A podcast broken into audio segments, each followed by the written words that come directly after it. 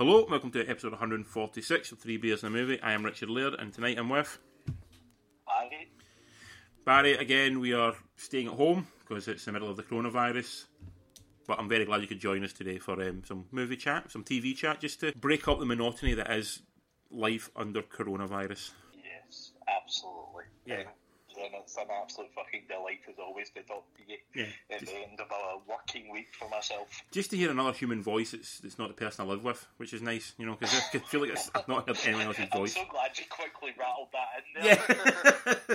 no, me and Joe just were not talking to each other for the whole time. That's we're trying to see if we can just ignore each other for the whole time of lockdown. It's it's a dangerous way of doing it, but we feel it could work.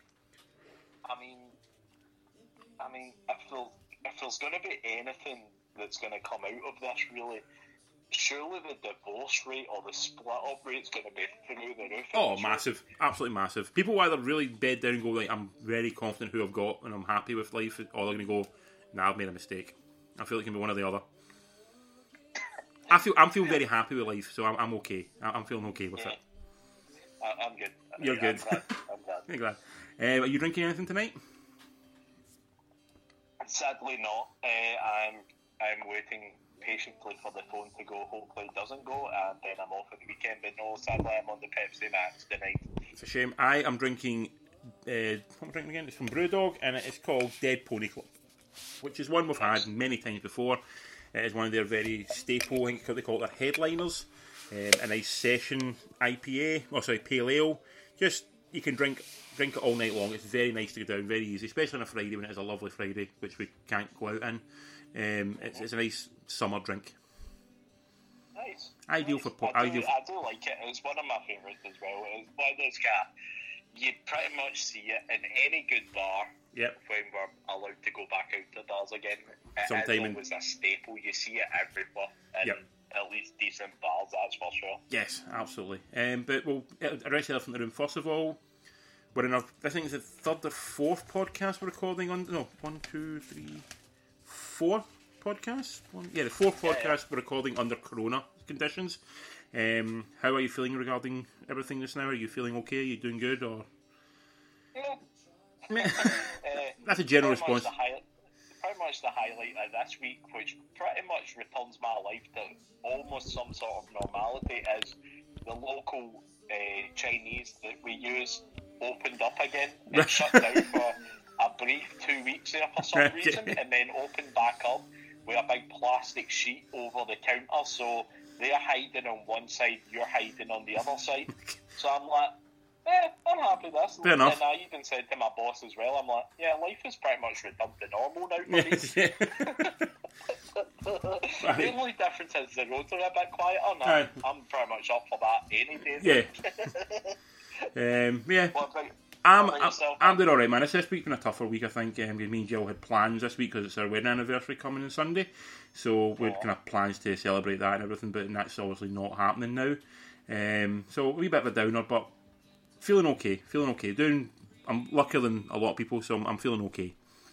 Yeah, exactly. Yeah. It could be worse. We could be any American at this point in time having to watch their dear leader fucking recommend you either get a suntan in a bed or Drink bleach. inject just uh, drink bleach. I mean, God, I mean, I mean, I don't even know where our prime minister is. So God only knows where he is. But like, at least he's hiding. It's Yeah. Like, Who'd have thought- a prime minister that's hiding than a president that's telling the nation to go James Jones. I, know? yeah, um, that's, that's the thing that myself. What's what's worse, having a prime minister who we can't actually find, or having a president who just tells you to do completely mad shit, and half the country thinks oh, that's a good idea.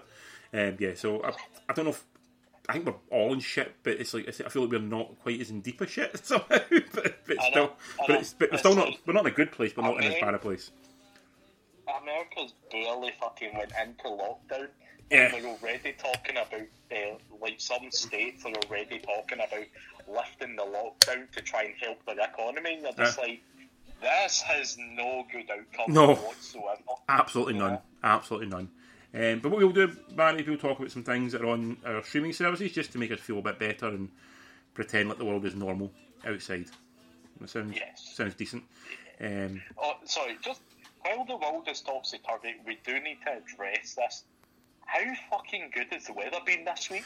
It's ridiculous. It's absolutely. It's it's it's been nothing but piss and rain for the last like three months, and then the week, the three weeks we went into lockdown, and suddenly Scotland becomes like the fucking Algarve. It's It's funny. it's like the cruel irony of living in Scotland. oh, like I was saying, I was texting the, our friend Stu, who's on the podcast now again. I was saying, "Dude, this is the week you're supposed to come up to, to, to Glasgow, and this is like in Glasgow we come out to a beer garden. Everything you come to Glasgow is usually miserable." But yeah. in the one week, in the, the year you're going to come up, but you can't come up, it is, I swear to God, like probably one of the greatest three weeks of weather you've ever seen in Scotland ever. like, it's, it's, It's- it was that good that even last weekend me and Stacey dug out the fucking chairs and had breakfast Uh-huh. outside. you know, it's like it's, it's utter madness. Like honestly, I remember, I remember like we're walking. Me and Jill went out for a walk at like something like seven o'clock at night, and it felt like this feels like when we were in Sydney. You know, it's like it's like I know. it's, it's, I know. I, I parked up the car in the driveway the night and literally was like the back of six and it was still really hot. I was like, oh, man, what the hell's going on?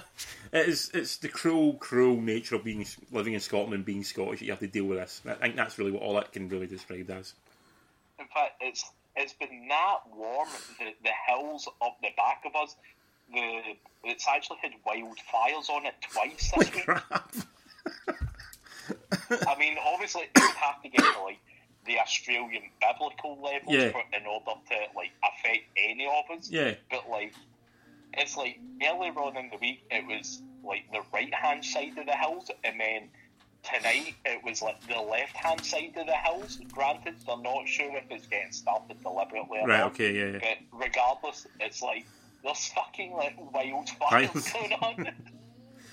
I say again, the amount of times me and you and Jill, in fact, stood at football games over like January, February, March in the absolute Yeah. chucking rain, snow, wind, everything. Yeah. Season should still be going on right now, and it is beautiful sunshine, and no one can go. It's, it's it surely is one of the cruelest Scottish tricks ever ever played on upon us all.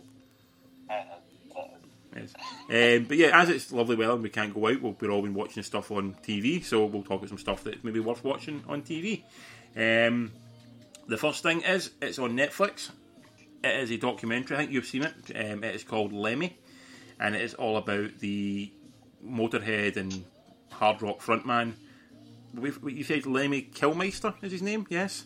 yes. Yes. Um, directed by Greg Oliver, who done lots of music videos, and Wes Orshoski, who done a documentary called about the Damned. If you know that, if you know that kind of punk band about the Damned, they done a documentary on them that's on Amazon, I think. So it's worth maybe looking out.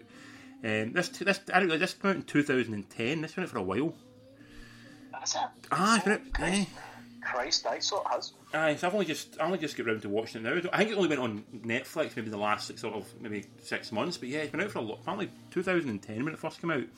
So obviously, main star of the show is Lemmy because he is Lemmy. Um, it's got a nice selection of talking heads in it. You get Billy Bob Thornton back again. He was on that. Remember, he was on the ZZ Top one we talked about like two weeks ago. Um, you've got Slash on it, who else? Scott Ian from Anthrax, Ice T, Lars Ulrich, Joan Jett, Alice Cooper, Nikki Sixx. Pretty much anyone who's involved in a punk band or a kind of hard rock metal band for the past what thirty or forty years makes an Yeah. appearance somewhere in this documentary. Um, what do you think of it? I like that. I've watched. I'm not gonna lie. I've watched this a few times. I don't know if I caught it when it originally came out. Right. Now that I'm looking at the fact that it came out in 2010, Yeah. but I certainly know that I've now watched it three times. Right. Okay. That I remember. So, um, I I love it. Like I'm actually quite a Motorhead fan. I'm going to say you are definitely so- between the two of us. You're definitely the Motorhead fan. I, I can appreciate what Motorhead are, and I appreciate a couple of tracks. But I'm not. I would say a huge fan of Motorhead, but you are a big fan of Motorhead. Yeah, unfortunately, this band, uh, it's the cruel irony of life, and when you see these bands who, in fact, you know what, really any band, because, you know, anything can happen, but certainly with older bands, you know, you see them touring year in, year out, and, you know, you just, you put it constantly on the back burner, and you'll be like, I will get to them eventually. Mm.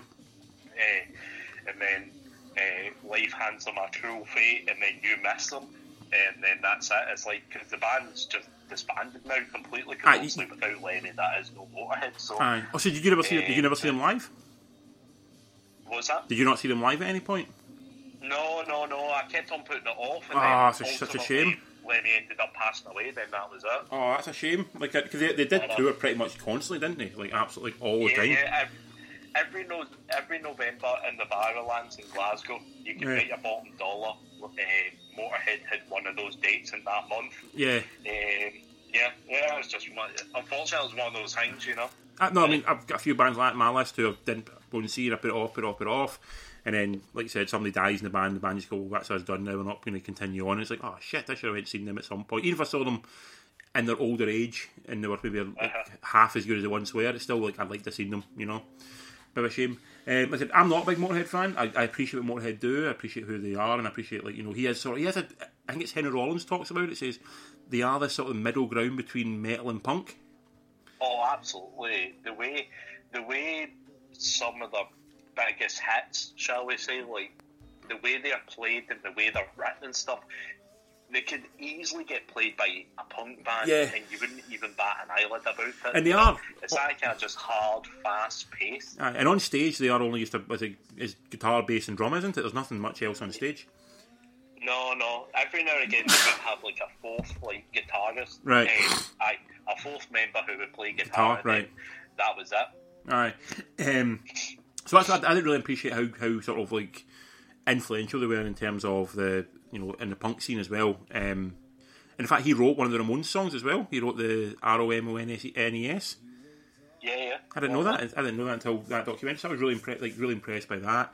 Um, I think I think what I liked about this documentary, and it kind of just shines through, is just everyone knows who he is. He's like he's like an iconic image of like rock and roll, heavy metal, and all that kind of Yeah. stuff. But he's such just a humble guy. Like he just, you know, even in the documentary, you see him like he'll go to like the record store and all that, Yeah. and, he'll be, and he'll be just flicking through like the CDs and all that, just like just like an absolute normal person. It's almost like, apart from the fact he's dressed like a rock a rock icon, it's like he's just like going about his life and just living a life. I, you it- know? it's the fact that it started. He's playing video games and he's he's obsessed by um, like one arm bandits and um, those like quiz machines you used to get in pubs. He's like he's like totally obsessed by them and he wants to play them all the time. It did Yeah, yeah. in a way. It's nice. It take it took a rock legend and a sort of a rock like you said almost uh, like I can always say a novelty, but it's almost like a rock sort of cliche figure and sort of brings a real humanity to him as to who he was. You know, when, he, when he's talking about his, you know, his mother and how his father left him, and he's talking about his kids. You know, what he's got two kids, I think, it isn't it? One who sort of deals with, and another one who, who basically is not in his life anymore. And Yeah. and he's not really had a, he's never really had a wife. He's not, not ever been married. He's never really had a real, any sort of real long term, sort of Yeah, but you know, sort of relationship with a woman. So he's like sort of this almost like rock and roll nomad. He just sort of he lives in like a wee two bedroom apartment essentially, just off the sun's just next to the was it Whiskey a Go Go? Is that the name of the Yeah, pub? yeah. No, Yeah, yeah. aye, Whiskey Whiskey yeah. Just stays in a wee Yeah. flat there and he's got a flat full of all this memorabilia and he just seems just a generally he seems like a really he seems like a guy who's almost like a rock and roll star who's not achieved success the way he behaves at times, you know, with what he's doing, but in reality he's done everything he should possibly want to do you know, and he, and he feels he does feel humbled by that, but he also you can tell he's enjoyed it, and he's not apologetic for anything that's ever happened in life. You know, he he he has, he has enjoyed his life, I think, in every in every way, shape, and form. And I think when he has passed away, that was a general vibe. Obviously, the documentary stops before this because it was made well before he passed away. He only passed away about two or three years ago, wasn't it? Yeah, it was 2015. Yeah. So it's a wee bit after the documentary made it pass away, but I think even thinking back when he passed away, no one was sad that he died. Everyone was sad, obviously sad that he passed away, and there's no Lemmy in the world. But all everyone really talked about was, you know, Lemmy lived a life that you go, yeah, he, he lived his life. You know, he he he'll Yeah. have no regrets in what he did, and that's what I totally got from this documentary. The idea of like he was a fucking roadie for Jimi Hendrix. I know. You I know, know. he got Jimi Hendrix Uh, drugs. He shared drugs with like- Jimi Hendrix. It's, it's absolutely crazy. I, I just love that about him, how he was like a roadie and then decided he didn't want to carry the cake, like the Aye. the instruments. He wanted to play them. Yeah. And he's on that, was it the band Hawkwind, that sort of like space age rock? And bas I don't think, from what I could tell from the documentary, I don't think the band liked him very much. I think he seemed like he was a bit wild compared to them. Like he was more into, Aye. he was sort of on a different plane compared to them.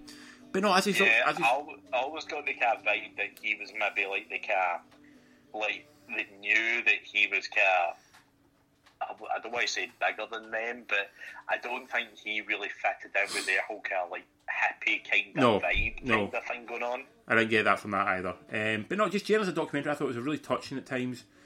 Just it just brought a real humanity to the man, and just it's a really just very engaging. I think way we talked about the ZZ Top one, if you're a big fan of the band, you might not get much from it in terms of you know maybe a lot of the stories, but as Yeah. a sort of introduction to who Lemmy is beyond what like myself, who I only know Lemmy as he's Lemmy, he's the front man of Motorhead, and he's mental. Once you get deeper into that, there is a lot more to the man than just the the caricature you see on stage Mm, yeah, yeah, which I, absolutely. which I really liked about it. Um, out of ten, what would you give it? Oh, this is a solid eight for me. I've exactly the same, dude. Eight out of ten. Just absolutely loved it. Thought it was absolutely great. Um, Yeah, I just, I just thought it was just really well done. Yeah. you know, I just, it was like there was no point in it that I Mm. thought, oh, this is just a bit cheesy. This is a cash in or nothing. It was No. just, just a really well done documentary. yeah, and like I said, I, I didn't see there was any ulterior motive to. it. He's not trying to like sort of be apologetic for his lifestyle. He's like, no, fuck, I, I enjoyed my life. I, I've enjoyed everything I'm doing, and I, and I think that says a lot. And he, he hasn't really done anything. That was, I mean, from what I saw in the documentary, he's not done anything evil. He's not like done anything. He drunk a lot, done a lot of drugs, but he's never been. I don't think he's never been an asshole to, any- to many people. You know, if he's, if he's an asshole to you, because you probably deserve it. Yeah, You know, that's yeah, that's absolutely. kind of what I got from it. Um, yeah, so eight out of ten for that one. That's Lemmy. It's on Netflix. Well worth a watch. Any sort of metal fan, rock fan, I'm sure have probably seen it, but it's well worth a watch. If you're, even if you're not a fan of metal music, it's, it's, it's well worth watching. Yeah, yeah. Um, oh, do you know the other thing I got from that? And it's, it's, I was talking to my friend about this as well. Jason Newsted from Metallica's on it at one point. Yeah. He had no chance with Metallica. He seems way too intellectual from from Metallica.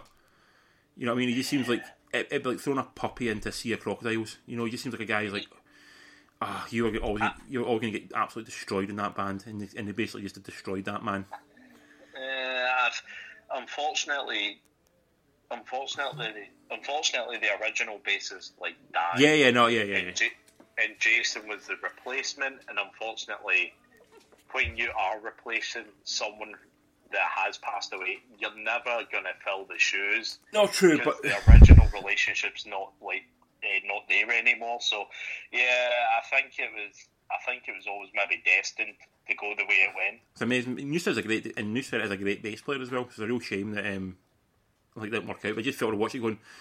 It's all like a bunch of alpha males, and then this guy who's like it's like an alpha intellectual. You know, it's like oof, that's that was an that, that like a fucking bizarre mix. You know. Anyway, that was just a, a side note when I was watching that documentary. Um, up next is a film that's out on Blu-ray. I think it's only out on Blu-ray this week, so might not many people find it. But if you do get a chance to find it, it's um, it's called Superman Red Son and it's an animated film from DC Animation, which have done a lot of DC animation recently. They're usually very, very good. Um, directed by Sam Liu, who directed the Killing Joke version that was out recently, and also done an adaptation of Batman uh, Gotham by Gaslight, which was another one that was out quite recently. Um, interesting cast. It's got Jason Isaacs playing Superman, uh, Amy Acker playing Lois Lane, Diedrich Bader playing Lex Luthor, and Phil LaMarr is also in it as well. He's done a lot. You recognise he's done a lot of voices from Futurama and Family Guy and all that kind of stuff. So, the plot of Superman Red Son. Have you ever read Superman Red Son by any chance? The the comic book? No, Really no, in- I haven't. Unfortunately, Really I, in- I don't even think I've ever read a Superman comic in my life. Superman's a, can be quite in, can be well if they're done by the right writer, it can be excellent. Sometimes it can be a bit meh, bit kind of dull, but this, this is a good version. It's done by Mark Millar, who's a, a Scottish writer from I think, Cambuslang, if I remember rightly, or Cumbernauld. Uh, anyway, Scottish guy. Um, Cumbernauld, I think is. Cumbernauld, yeah. So Mark Millar. Um, it's also uh, it drawn, drawn by Dave Johnson and uh, Killian Plunkett, and the basic premise is it's, it's, it's what DC call an Elseworld story. So it's like the old Marvel What If. So rather than just it's not really in the normal DC timeline. It's just taking the idea of like what if this happened instead. So it's like sort of alternate universe stories essentially. And this one is based on the idea like what if rather than Superman back in the sixties landing in America and getting raised by Jonathan and Martha Kent and becoming the good old boy that we all know him to be, what if he landed in Soviet Russia? And like he became like sort of a tool for the, the Communist Party. Like back in the sixties and like sort of became under Stalin's, you know, sort of wing and became sort of like the, the ultimate weapon for the Russian military. And the idea of like what's more important, you know, is it is it kind of when we talked about with the, the, the identical, the three identical strangers thing. Is it the nature of someone that makes them who they are, or is it the nurture that makes them someone? So if, if you put Superman into Soviet Russia, will he become the ultimate communist, or does he have a soul and a heart that says that he will still be Superman regardless of where he's raised? Okay. So it's quite it's quite an interesting like sort of thesis and idea of how to take it. So that's that's the basic idea of the comic. Unfortunately, the the the, the, the animation, the adaptation, takes the basic premise of Superman landing in Soviet Russia, and then sort of forgets about everything else surrounding it. Which is a real shame because like DC animation has always been more about it does really good like strong adaptations of the original works, and sort of just adds flesh to the story that's on the comic book. Like sort of like they do one called the Dark Knight, um, like based on the Dark Knight by Frank Miller, and it's a great adaptation of that story. This is not that. It's just it's it's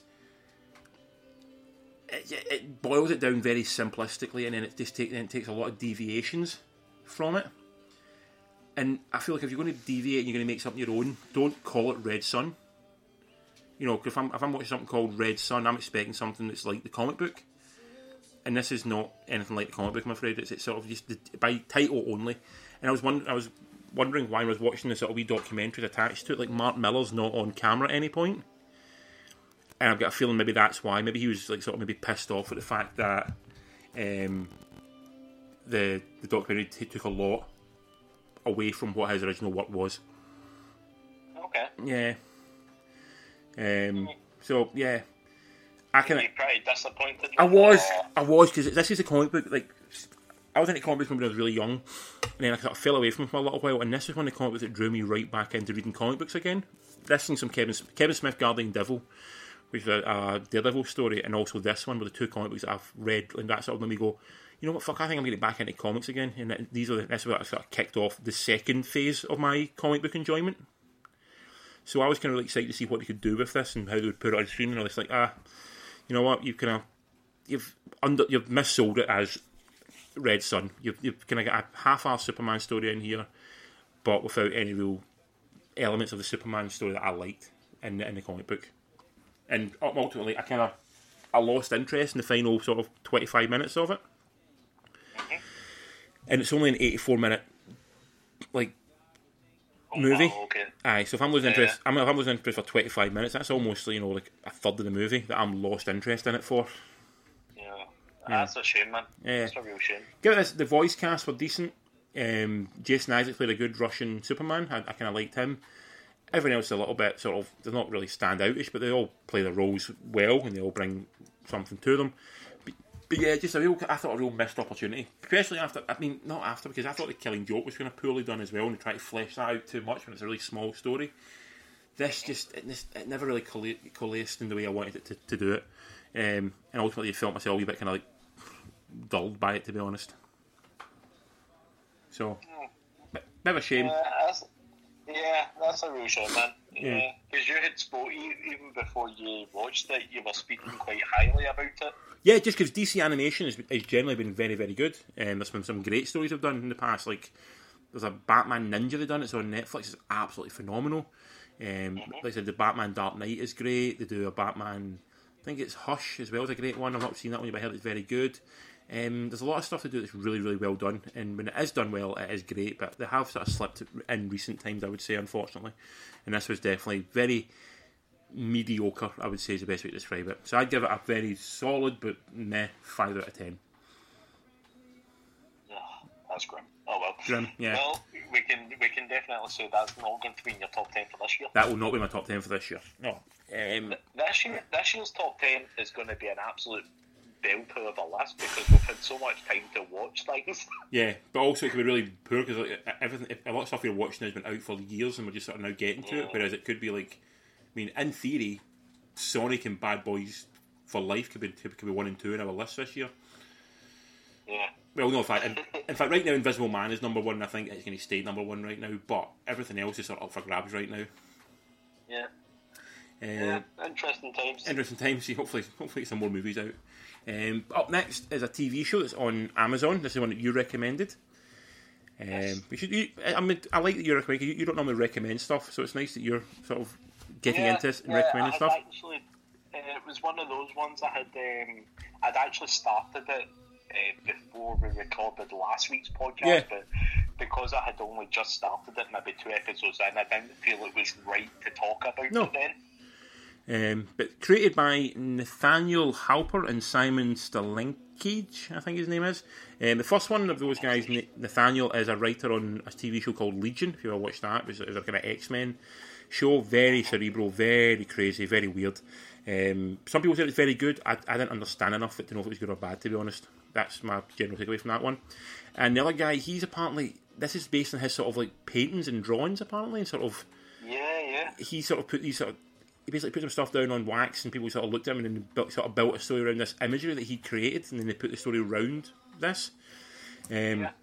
So it's an eight episode season. I've watched six. You're sort of halfway through the final episode, so we're kind of we've watched enough of it to be able to judge it. And Yeah, because because every episode has got, to, albeit within the same unit, within the same Yeah. like, uh, town, the same kind of underlying tones, they're all very different, while also building a bigger image. Yeah, that's that's where I put it. Like the plot of the film is, or the plot of the show is, is there's a town in mid mid America where there is a a lab under the ground that does sort of experiments or does something. We don't really know what it does. It does something. Yeah, But in this town, there's a lot of weirdness happens. You know, the sort of it feels like it's it feels like the future, but not the future at times, and it's something that feels like the past. It's, it's very strange. But basically, if every episode follows the residents of the town and their own sort of unique stories. But mixed in with that, because of what you learned in one episode, that feeds into the next episode because you because you know someone is somebody they shouldn't be, or someone is shouldn't be there because of this, or you know something happens to that person. You know, so so like you said, every episode in itself is a, is a microcosm, but when you take a step back from it, excuse me, you start to see a bigger image sort of created out of that.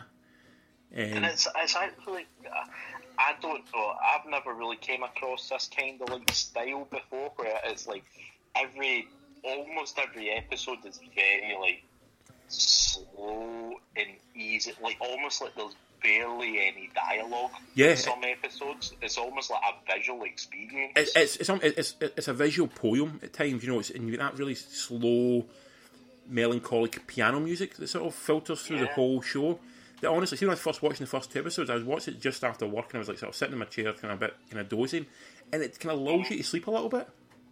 no, You know, nice. it's I didn't want it to happen. I wanted to watch it and enjoy it, but it's just sort of it, just, it has a sort of very, it's a warm kind of softness coming over you. Then you kind of yeah, at times you're then, then jarred by what happened on screen because it, it's as much as you say it is quite a slow show. Every now and again something happens. You sort of like it kind of pulls you back into it. You're like, oh shit, I didn't really expect to see that happening there. You know, so I think that's Yeah, yeah. That, that's a sort of that's a pull of the show. Okay, out of the.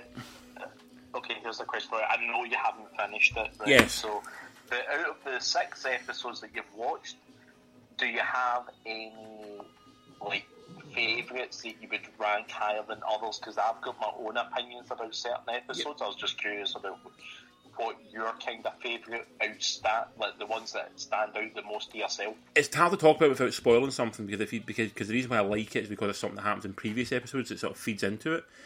But the one with the dad trying to protect his family, and he buys the robot. Yeah. I thought that was a great normal one because the guy in it, Dan um, Bakkedahl, I've seen him. He's one of the guys I see turn up in tons of stuff. Like he's in everything, like tons of like sort of political dramas, and he always plays like always like a dickhead or a sort of um, a sort of party sort of extreme guy. Or a guy who's sort of lobbying for a lobbyist in like sort of a lot of political drama, so he's always a bit of a douchebag. And this, I think you saw a different side to him, and a real, there's a real kind of emotional side to this actor. And he obviously shown that he has got a lot more range than what he's sort of always seen doing. He's obviously he's got a career doing what he does, but I really enjoyed him in that episode. And, and because of some the stuff that happens in the previous three episodes before that, when you get to this one and you realise what what he's protecting the family from and what he's seen, it's, it, it's, it makes it even more heartbreaking to me. And it's sort of a really strong, strong episode. What one did you gravitate towards? the one I've kind of gravitated to the most is uh, where are we?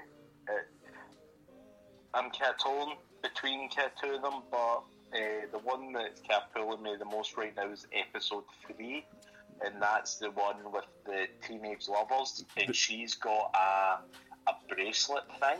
The And stops. so she's got the two bracelets, Yep. and she gives the guy one, and it stops time Yep. because she wants that like kind of perfect moment. And I'm sure at one point, like I know, like most people's lives, we've all thought about, oh, wouldn't it be great if we could just stop time? Yeah, just just Yeah. like freeze this moment and enjoy this one moment forever. Yeah, absolutely. I think it- Yeah, yeah. And that's why. And then you sorry, go on, man. Oh, sorry, but and then uh, and then you kind of realise, like through the episode, the actual harsh reality of doing that. Yeah, That all you're doing is really you're hindering this moment and, and destroying this perfect moment. yeah. That's why I felt like the, the, the entire show had a sort of a bit of a Twilight Zone feel to it. Like a lot of it, you know, we talked about Twilight Zone last week, and it felt like a lot of that was sort of permeating through this. This is a lot, I think, a lot more subtle with it. You know, it's it's a lot slower. It's not quite as you know, bash bash. You know, trying trying to hit you with sort of that final punch at the end. But it's very much it felt in that kind of zone of like just trying to make you think and just trying to make you sort of just sort of meander along with these people and sort of and try and get the message as you watch it. And ultimately, you're always watching it. Once you watch the first episode, you're not really sure where it's going. But once the second episode starts, you start to realise that there's things that permeate through each episode that are all connected. You start to sort of, I think, you watch it more intently, try to figure out who's going to have a push in the next episode. Yeah, yeah. So for that, I, I thought I thought it was a, it's an interesting watch. I would say it's. I- don't know if I actually got to it if you hadn't recommended it, um, but I'm actually yeah, I'm glad. I, I think I think definitely. See if it wasn't getting pushed for some strange reason on my Amazon account, it was like it was constantly like right up there, like like every single time I switched it on, it was always just added or this is recommended for you, and it was always within the first like block of like five, I think it was. I think so, they- uh, because it's only eight episodes, I thought oh, I'll just fling it on and see Yeah. what it's like. I think because they made it, that's why it sort of pushed more. Yeah. Yeah. The only thing, the only I difference, think you're in, you're in for a treat with the next episode. Episode seven was the other one that's also one of my favourites. all right, cool. I'm, I'm going to watch that tonight. Um, Nice. The only thing I would say was a bit. of- I felt like because it does, like at times, like you said, meander. It's very, very much like a poem, and it kind of tones and washes over you. Sometimes at fifty, I think most episodes are like fifty-three to fifty-five minutes long. They could have done with trimming a few of them down. Just get them down to like the forty-five minute mark. Absolutely, one hundred percent. I do. There's like a couple. Uh, what one is it? Uh, The one with the two boys, I felt at moments in it when it could have definitely been done with trimming it down a little bit. yeah, it was it was number four, the one with the two boys. Aye, in that one, yeah. ball. I'm trying my best not to spoil Mm. anything, but like the two boys in the ball, I think that one was like it. It was a really long one of just almost like a kind of Groundhog Day Yeah. style. It was just constant, and I'm just like, would you just get to the point already? Yeah, you know. Um, I was yeah. So I do, if they could trim a few of them down, just get to the forty-five minute mark. I know it's only eight minutes, but it feels that would just tighten it all together, make it and make it a much. Um, I probably, I, I'd be wanting to watch like four or five in a row as opposed. I think I can watch like three in a row one night. And that was my that was my push to like, ah, I'm going to cut off now, you know. Whereas if it's been trimmed right down, I mean, I watch more. At first, when I first started watching the way you described it, I thought it was going to be like sort of a Stranger Things type thing, but it's definitely not. Yeah. It is more sort of towards the Twilight Zone end of the of, of, of the Yeah, spectrum. and even like some of the kind, some of the kind of microcosm like stories, they're very kind of Black Yeah. Mirror esque. Definitely. It almost wouldn't be like they wouldn't like fall, they wouldn't look out of place within the Black Mirror world. No, definitely not. Absolutely, definitely not. Um, uh, but out, out of ten so far, I'm giving it a very solid seven out of ten so far. Okay, good, good. Yourself, what are you giving out of ten so far? I'm gonna because I've almost finished it. Um, without spoiling it for yourself, I'm giving it a solid eight and a half. I'm, Ooh. I'm, I, I'm liking the little world. It's like a futuristic stroke, Hmm. kind of sixties American Yeah. kind of thing going on. Yeah, I'm really digging it. Okay, cool, cool. I'll look forward to watching the last two, hopefully tonight or maybe even tomorrow. Um, and final thing we're going to watch, uh, we did watch, is one that you recommended, which is on YouTube. It's a, it's a full movie on YouTube. It's released released there. Um, it's a documentary, and it's called the, the Planet of the Humans. Um, directed by Jeff Gibbs, who was a producer on a lot of the Michael Moore documentaries, um, Fahrenheit 9/11, Bowling for Columbine, all those ones. Um, and in fact, Michael Moore is a producer on this. And this is basically Jeff Gibbs goes around trying to understand the sort of basically how the what's, what's the word? The capitalist world has co-opted the green revolution. And mm-hmm. the way we all think that the green if, if you you know if you drive an electric car if you put sun things on your on your seal on your roof and all this kind of stuff and you think you're doing great for the environment ultimately we're really not we need to actually change our mentality of what we how we exist in the world rather than just trying to find a substitute for what we were using we have to actually change we have to do a fundamental change um, so it does a really good job it dismantles a green myth you know so to me it was very eye-opening you know, because I always thought people driving electric cars were doing good, but then he makes a real valid point of driving an electric car is all great, but where are you powering it from? You're getting all the power from your house, which is burning yeah. electricity, which is burning electricity coming from a coal-powered um, power plant. So, in order for you, you actually be better at that point, the amount of energy it takes to do that, you're actually better just driving a diesel car. Yeah. You know. Um, I've always been now, as you know, I have an electric car. Yes. But at no point have I ever stated to anybody that this is a.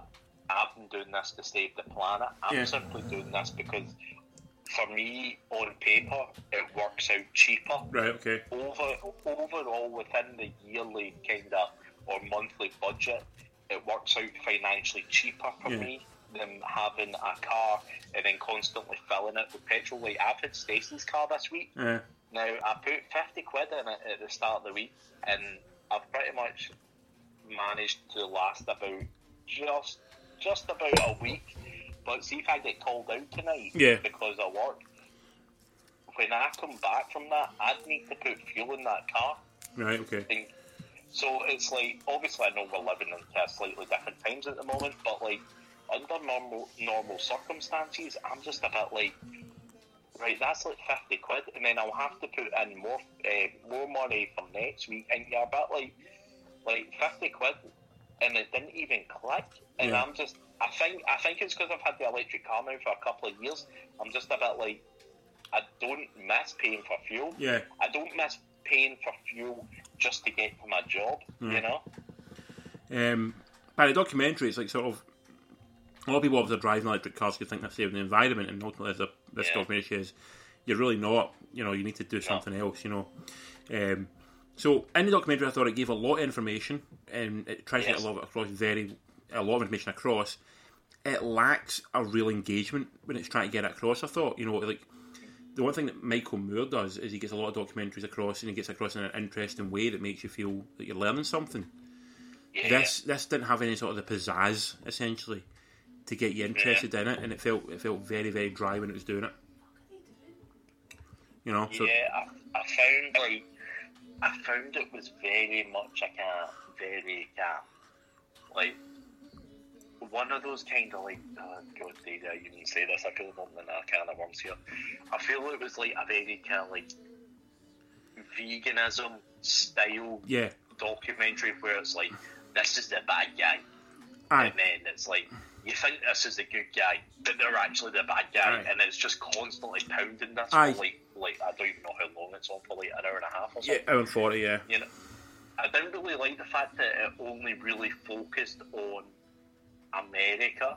It didn't Yeah. like show the whole world's like reaction like to what we're trying to do, but.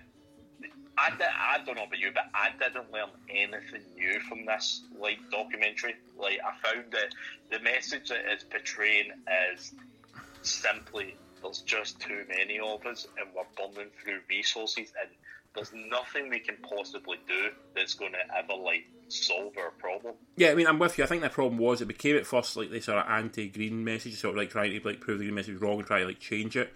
Then it became anti-biomass, then it became anti-meat, then it became anti-capitalism.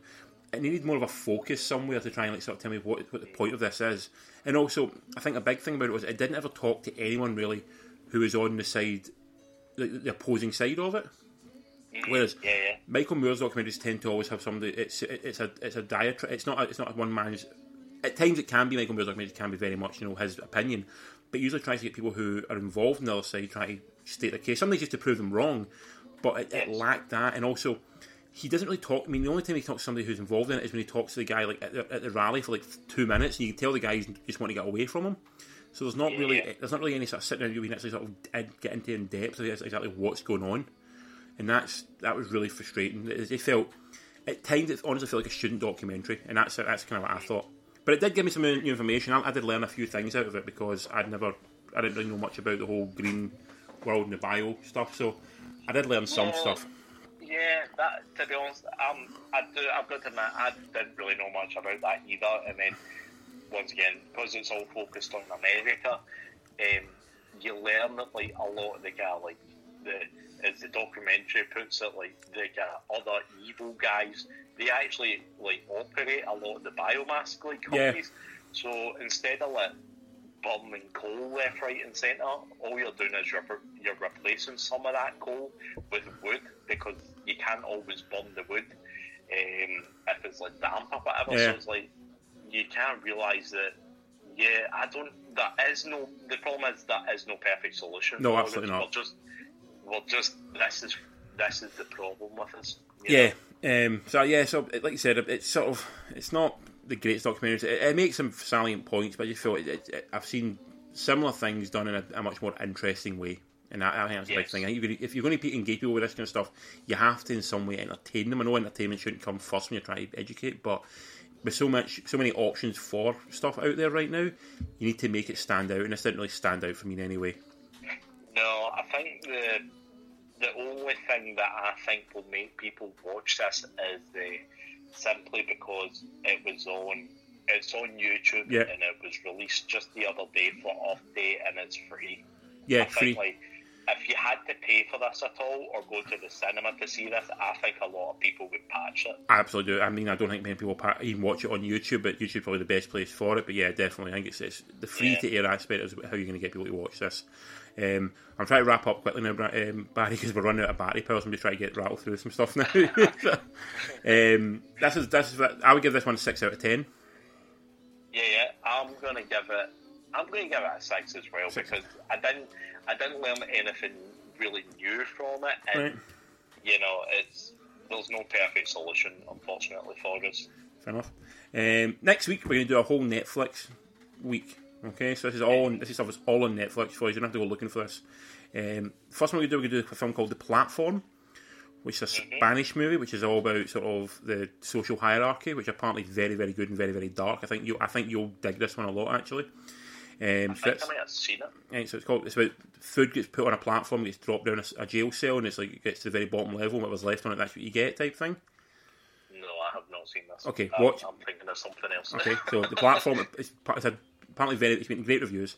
Um, Okay, also, cool, also got. Time Trap on Netflix, which is a kind of uh, uh, I think it's very sciencey, sort of time travel sort of distortion, interstellar type one, which looks interesting. It looks intriguing. Um, Yeah. And just to round that off, we've also got Extraction, which is a new film from uh, one of the Hemsworths. It's, it's, it looks a big kind of dumb, silly action movie that's um, hit Netflix today. So we'll, we'll watch that over the weekend and we'll talk about that next week. Sounds good. Um, tell me where to find us, Barry.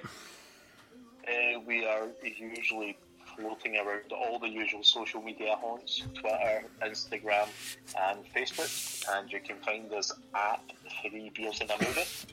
Great. And for this week, I've been Richard. You've been Barry, you've been listening to